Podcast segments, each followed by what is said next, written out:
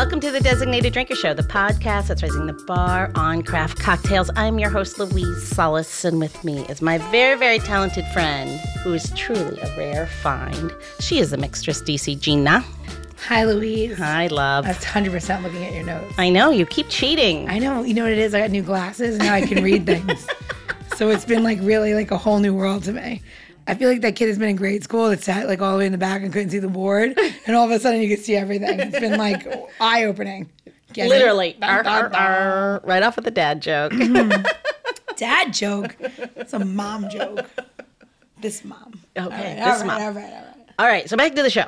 So, speaking of friends, do you know who Marilyn Monroe's friend, best friend was?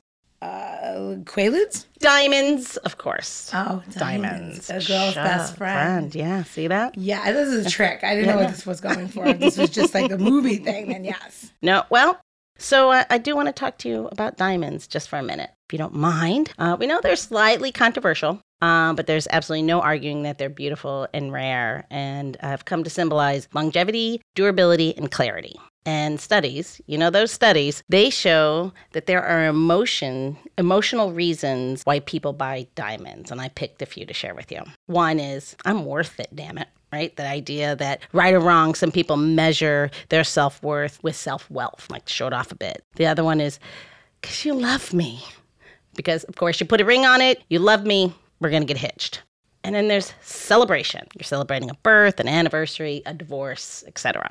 And then you could be doing, I did it, an accomplishment, right? You accomplished uh, you graduation, a promotion, a divorce, all deserve diamonds. And the last one, I kind of made me giggle, is redemption, which I thought was a little more like distraction um, because there's no better way to say I'm sorry than with a big fat diamond. I feel like you're setting me up for something really crazy right now. So tell me how we get to our, our guest. No, Because I have a lot of questions for Neil. So there's more. So, um, and when people pick their diamonds, they ty- they typically pick them for their brilliance and their clarity. Um, and that's also why two the, these two diamonds, the round brilliant cut and the radiant cut diamonds, are considered the best in market. Um, it's because of their numerous facets, and those facets cause light to reflect. So you get the, the it delivers those dazzling sparklies and the brilliance that everyone wants when they're showcasing their bling. And so, speaking of all things that are beautiful and multifaceted, brings me to today's designated drinker. She is Aubrey Slater, a proud trans woman, former first lieutenant in the U.S. Marine Corps, second level SOM, a true hospitality professional who's crafted cocktails from Maui to Prague and everywhere in between. And if that isn't enough, she is also the co owner of St. Luna Moonshine, and she joins us today, along with her partner in crime, who is returning this time in person, the founder of St. Luna, David Sook. Welcome to the show, Aubrey and David. Oh, thank you for having us. Yeah, thank you so much for having us. I'm definitely more of the sidekick when you listen to uh, to Aubrey's intense resume. Oh my god. I'm okay with that though. We all need our place, right? Yes. But I think all of that deserves a toast. What do you think? Will you share some of your uh, delicious moonshine with Oh, us? we'd absolutely love to. Listen, Our listen. pleasure. Let this Are we out. gonna get the pop? Let's hear. Oh, that, Oh. oh. do it again. Let's do do it. it again. Oh, yes. There we go. That is Wonderful. impressive. That is impressive introduction. First of all, she's never given me a diamond reference. That's a hundred percent. right? That's one. I know. I was like, I didn't know do what she we was. get complimentary diamonds? I know. I was. I didn't know where she was going with that. And here, and Tiffany has given us this to give to you. was I like, know. I was like, what's next? But when I got to her resume, it seems to make sense. It right? did. I Well, was like, oh, cheers, cheers to to that. Cheers, cheers. It's so smooth. I would happily wear a diamond. Just saying. next for next time. It's so sad. Neither David or, nor I made like the whiskey face. I, Yeah. It shows just the level of competence in drinking 100 proof moonshine. It's also Good. pretty good stuff. Yeah, it's pretty smooth. I mean, it's crazy smooth. So tell us a little bit about it while we're uh, tasting. What, what do you have? Tell, our, Oh. tell our listeners what we're. Um, they don't get to taste this very minute as we do. I know. Well, uh, it is a beautiful. It's it's a moonshine at its very base. Um, we started off with that, you know, the credibility of being made in a still on a farm in maybe Georgia. So we were on the border of Chattanooga, um, on the border of Tennessee rather, and Georgia when we first got our pilot still going. Um, but the whole idea was to elevate the category and really show people that yes, it's a moonshine, but it can have a beautiful place on the back bar and be quite gorgeous to drink. Uh, so what we do is 95% grade A molasses out of northern Florida and 5% rye. Um, this batch was actually out of North Carolina. And then we use a charred oak stave to filter it. So you get a beautiful bit of like smoke and leather on the finish, but you get all that beautiful sweet grassiness of a rum front of your palate and the pepper and the spice of that rye on the back of your palate. So it's extremely smooth and delicate, but it just has all these beautiful layers of flavor. Um, so when you're making cocktails, it's it's a wide open, It's delish. yeah, I mean, it is delicious. I mean, moonshine could be off-putting for sure, or white dog, or whatever you want to call it. You know what I mean? Like everyone will call it something else, or but like I really feel like it's um it's growing. You know what I mean? Like the category definitely you know is growing. Like when you and you know when it's becoming more of a thing when like Buffalo Trace is producing on the regular now uh, a moonshine that's available at the distillery. yeah. We're certainly trying Really? to uh, Yeah. To push the category um, and just show people that it really it can be really tasty. Um, you know if you're out you know with your moonshiner buddies and you know they take a lot of care into what goes into that mash. Um, it's not the typical commercialized stuff that you see. Um, so we just thought why not make it gorgeous you know, as Americans, we owe quite a bit of history to that sort of like prohibition era from the speakeasy bars that you see out there now that are winning awards left and right. Um, you know, to the fact that the Kennedys ran the stuff and made a fortune doing it. So why not give it a, a beautiful sure did. place on the back bar, you Yeah, know? absolutely. Where it belongs. Yeah, absolutely. Um, I was gonna just say for like our listeners at home, like an easy way to introduce moonshine into your um your bar is just like making a Rickey. It's just literally soda water, a lime, and and some shine. It's delicious, you know. And just do something really like a beautiful product. You know what I mean? Like don't don't go out and just buy like something you found like that might be infused with like I don't know like fifty nine peaches in a jar, and you're like or oh pickles or yeah. cherry pie filling. Yes, Or yes. It's What? interesting because it's like I hear often, you know, it's the cool thing about our product is that everybody has some sort of, you know, familiarity with moonshine. You know, they all got a story like, oh, my weird uncle, you know, would always bring it to Thanksgiving or, you know, our neighbor up camp and, you know, in the lake region of Michigan makes it, or I tried it in college, or the gas station, you know, near my mom's house sells it in Tennessee, and you know, it's uh, it's it's definitely um, you know, an interesting um, spirit, you know, to play with. But they ask when they see moonshine on a menu because they have had a connection to it, whether it's a good one or a bad experience. They can't quite figure out how you put a moonshine into like a Hemingway daiquiri, so they ask about it. Makes a beautiful cocktail, so it quickly becomes one of the better selling cocktails on a menu because it, it truly stands out. I've always sort of thought that there's a place for everybody, so um, you know the moonshines that are infused sure like that's a shot that you take to get your night going it's not what you'd use to to craft a beautiful cocktail you'd use our stuff for that for that Absolutely, absolutely. So, um, speaking of things all beautiful and s- and and bright, oh are we gonna talk about me now no just kidding Yes. We gotta get the episode notes on David. Yeah, I was so, like, I was yeah. like, yeah, I'm like, what episode number is that? Aubrey, tell us a little bit about it, about you. Tell us your backstory. You have such a great one. Oh man, I'm. You know, I've just been. I've been in the hospitality industry for so long, so long now. Um, yeah, I, I, I, guess I should just uh, go into the hospitality part. You know, out of the military into straight, basically almost straight into hospitality. And you know, it started off in like local bars here in DC, actually, um, like Peppers and on 17th Gosh, Street. that place was great. I know, right? Like 18th Street Lounge and, you know, doing the Kimpton hotels and stuff like that. And just really got a taste for it, you know. And at one point in time, met this amazing bartender, uh, Dale DeGroff, and, uh, Yeah. you know, learned a lot from him and realized that there was so much more out there that, you know, because at this point in time, while I was still in DC, you know, it's like the martini craze of the early 2000s. Like everything was put in a martini, you know, it was like the French martini, the flirtini, the appletini, like you name it, it was in a martini glass. and uh, that was, you know, and everything was, you know, Rose's lime juice and grenadine, and daily sour mix and all that fun stuff, you know, and, you know, bug juice that we made margaritas with. And then I was just like, oh, yeah, fresh juice, fresh mint in a mojito, novel ideas. Like, you know, just it, it, it seems so groundbreaking then. It seems so simple right now. And then I moved to uh, Maui and uh, I was uh, working at Cheeseburger in Paradise and yeah. did the Bubba Gump's thing. Oh, I know. And I worked part time for like a, a local wine distributor, you know, and I was just like selling wine to some of the West Maui resorts, you know, and the big big hotels and Italian restaurants. And that was kind of like my first foray foray into the wine world, which is uh um, was an adventure that I was just about to take when I moved to San Francisco next. And um, so there, it's like I'm working in this restaurant, and you know, I have people coming up, and they're like, you know, um, I want something big and jammy, uh, but dry with lo- lots of tannins. You know, and in my mind, I'm just like, okay, I think I can. I, I yeah, I think we have a wine like that. You know, and I'm like talking to the manager. She's like, listen, there's nothing like that. She's Yeah. like, they have no idea what they're talking about.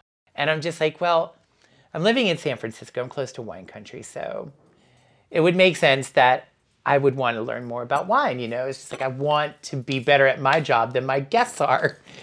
so it, it, it, it behooved me to to start taking extra steps, and it's like when I really started taking my career seriously. And so I got the book, signed up for the courses, and ended up taking my first sommelier certification in Cincinnati.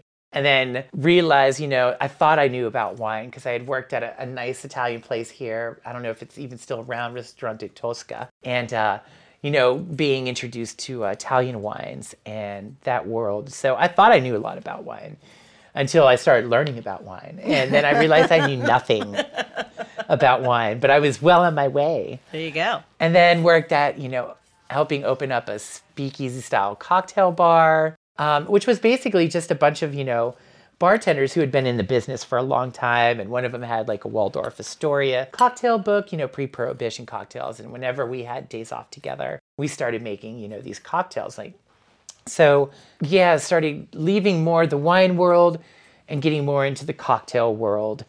And uh, you know it's just this burgeoning um, you know i guess movement you know with this craft cocktails fresh ingredients um, what is an amaro? I'd never even heard of such a thing before you know? And then having reps bring in fernet to me and i, I took a shot of fernet and i'm like why do you hate me so much? Like what is what is this? You know and it's just like i'm running an, an english pub. Like what am i going to do with fernet you know? Or what could i possibly do with Bols Genever? You know like what what what is this you know? And so you know starting to do these cocktails with my friends and opening these new cocktail bars in san francisco and you know really branching out and seeing what the possibilities were and it was just like yeah you know like wine is fun but like just being on this cusp of this you know creation you know i guess this creative boom in the Yeah. cocktail world was just so much more exciting and uh so i was like running wine programs for like uh uh, Jeanty at Jack's and Bistro Jeanty in Napa Valley, and you know, and I and I was helping a friend out, you know, running her winery in Sonoma, and so then I started like leaving that world and focusing more on the cocktail Transitioning, bars. if you will. Yeah, you know, I've I've come. My new my new uh, buzzword is pivot. You know, like I, I, it's like it seems to be. You know, it, it seems to be very fitting. You know, I pivoted from wine to cocktails, and you know, and everything was like on the up and up, and then 2008 hit, and everything just went in the toilet. You know, it's just like like restaurants with like amazing reputations. Like first it was like you'd see them closing for lunch. Like we're not doing lunch anymore. Then it's like sorry, but we can't afford a sommelier. You know, so wine programs started to suffer. Then they were just like closing doors altogether. And um then I couldn't get a job for like a year. And San Francisco just became a very sad place for me at this point and ended up moving back to um Pittsburgh area where I guess I was spawned and uh, to help my mom take care of my grandfather and you know just like that that that was amazing and then um That's where I was spawned. Yeah. yeah Fucking love Yeah, you know. it well, seems appropriate I was I was spawned in Long Island. I love this one. Keep going. I just burst forth and um so yeah I was, I'm I'm in I'm now in uh Like she lives in a pond. Yeah. Right? I cannot. She was a tadpole. I know. She's just tadpole." Still had a tail. It was cute. And, um, but- so you know, it's like I'm, I'm like head bartender at a fine dining restaurant, and then that didn't work out, and I, I moved back to where my mom was in Beaver County, Pennsylvania, and I'm bartending at a, a restaurant in um, a mall in, Oh. in Beaver County, and where you think you know when I when I, I say it, it sounds like where dreams go to die, Yeah. and but it was like you I, I just I've learned you know you keep your you always keep your options open and you keep hope alive and you never you know you just be aware and stay open to possibilities. And just randomly, this young couple comes into my bar and you know, we start, I start geeking out over cocktails with this gentleman and we're talking about making drinks. And then he's back behind the bar with me. And Oh my God. Shaking cocktails. And he's like, what the hell are you doing here? And I'm like, bartending. And he's like, no, seriously. He's just like,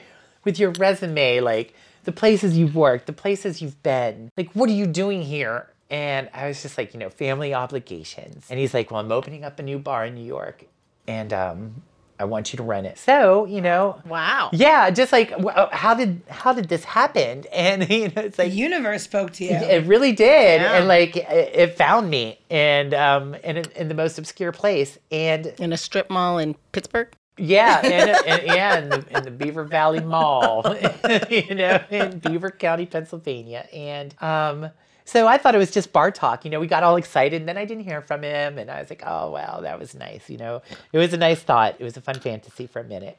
And then a month or two later, he came back and he was like, "No, I'm dead serious." So sight unseen, I, you know, unfortunately, my father passed away, um, but that freed me up. I didn't have the obligations anymore, and moved to New York City. And things just, And here you are now. yeah, things went went very sideways, but in the best possible ways. Awesome. So you wind up in New York, you have this job, you become this awesome, amazing, everyone starts knowing who you are for cocktails. And then how do you meet David? How do you meet? oh wow, there's so much in between. There's like three years of being homeless.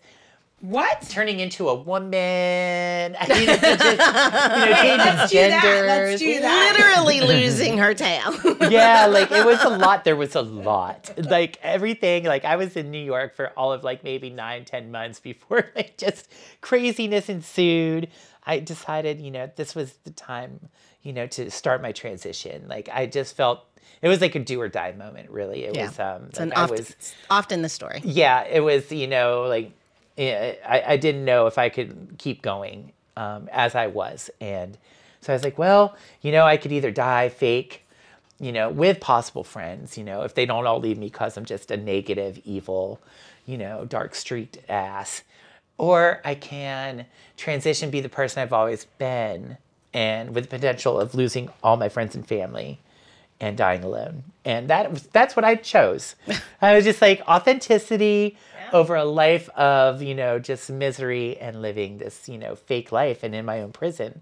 So I was like, I'm gonna do this. And, you know, I had there was substance abuse problems because of, you know, all the self-loathing and I was very self-destructive because I wasn't living my life. And um ended up homeless and then started my transition in the system in New York. And, you know, it wasn't until like I was broke and homeless and, you know, it was bad. And um, I had all my, you know, straight guy friends who were just like, well, why don't you get a job in a gay bar?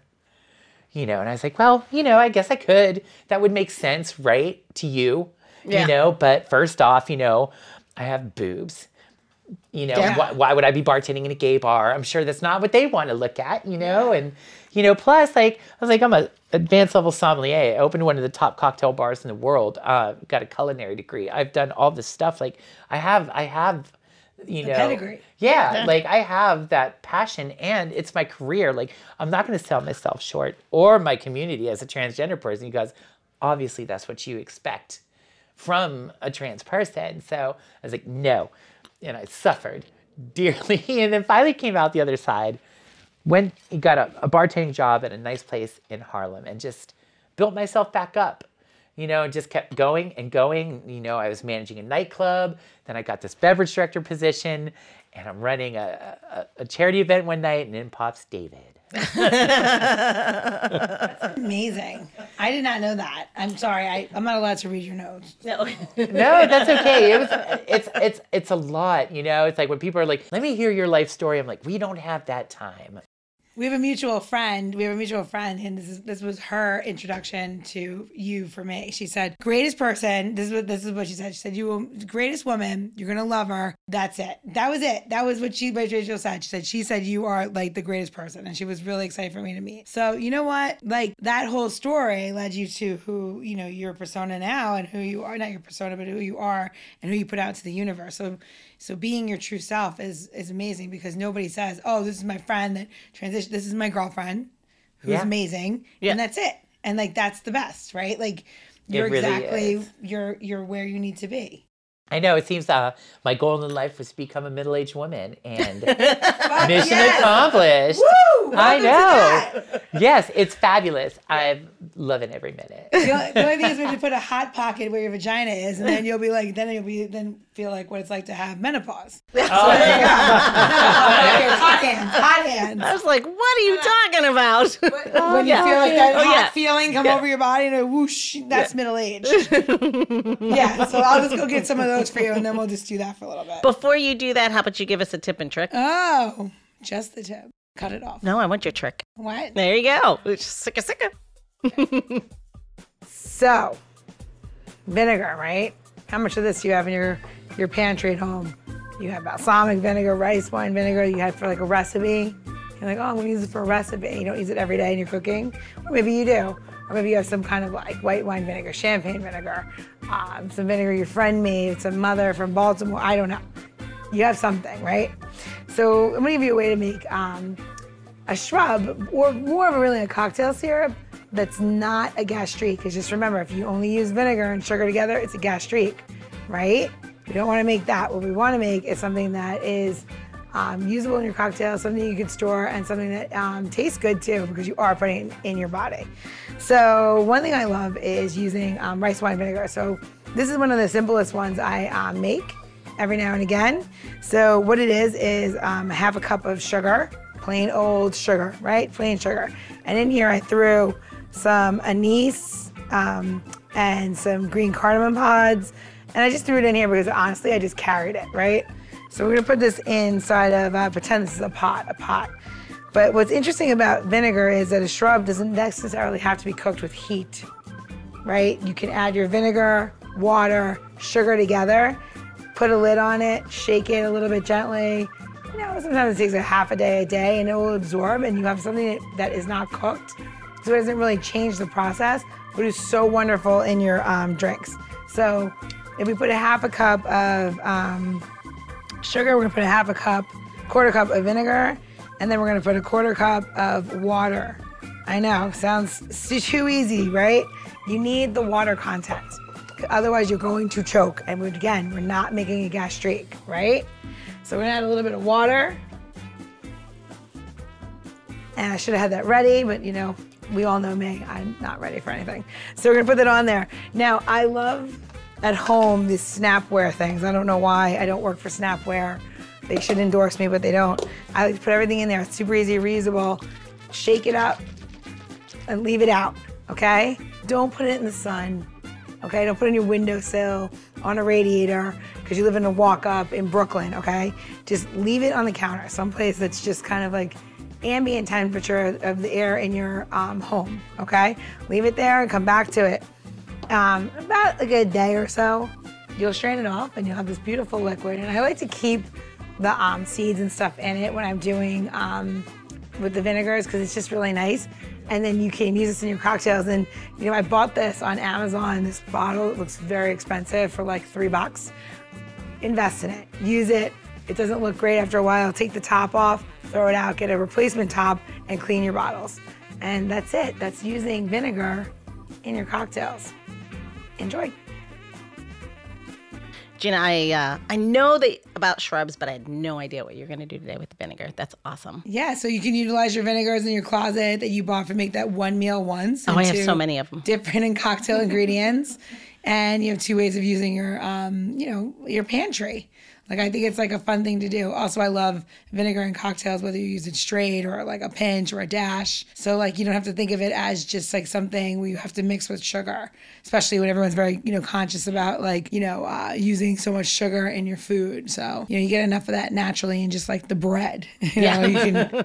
Yeah, let me have the bread. Let me have the bread. Yeah, I'd rather eat the bread. So where are they going to go to get this tips and tricks? You go to designateddrinker.show for your sour face from using vinegar in your drinks. Or you can catch us on Instagram if you want to see it and how to use it and um, what I'm talking about. So you can go to designateddrinker.show on Instagram as well. Absolutely. And if you uh, can't do all that, all you have to do is scroll down into your episode notes, and we will have links to bo- both Instagram and as well as our uh, designated drinker show for all of the recipes. There's a billion of them. Um, amazing. Uh, our library of libations is what we call that. And the other thing we will also have is a link to St. Luna, so you can get that yourself, so you learn more about it. Hopefully, you live in an area where it's a, where it's uh, something that we can get. Freshly available in DC now. Lucky I know I know people who know people who can get me some St. Luna.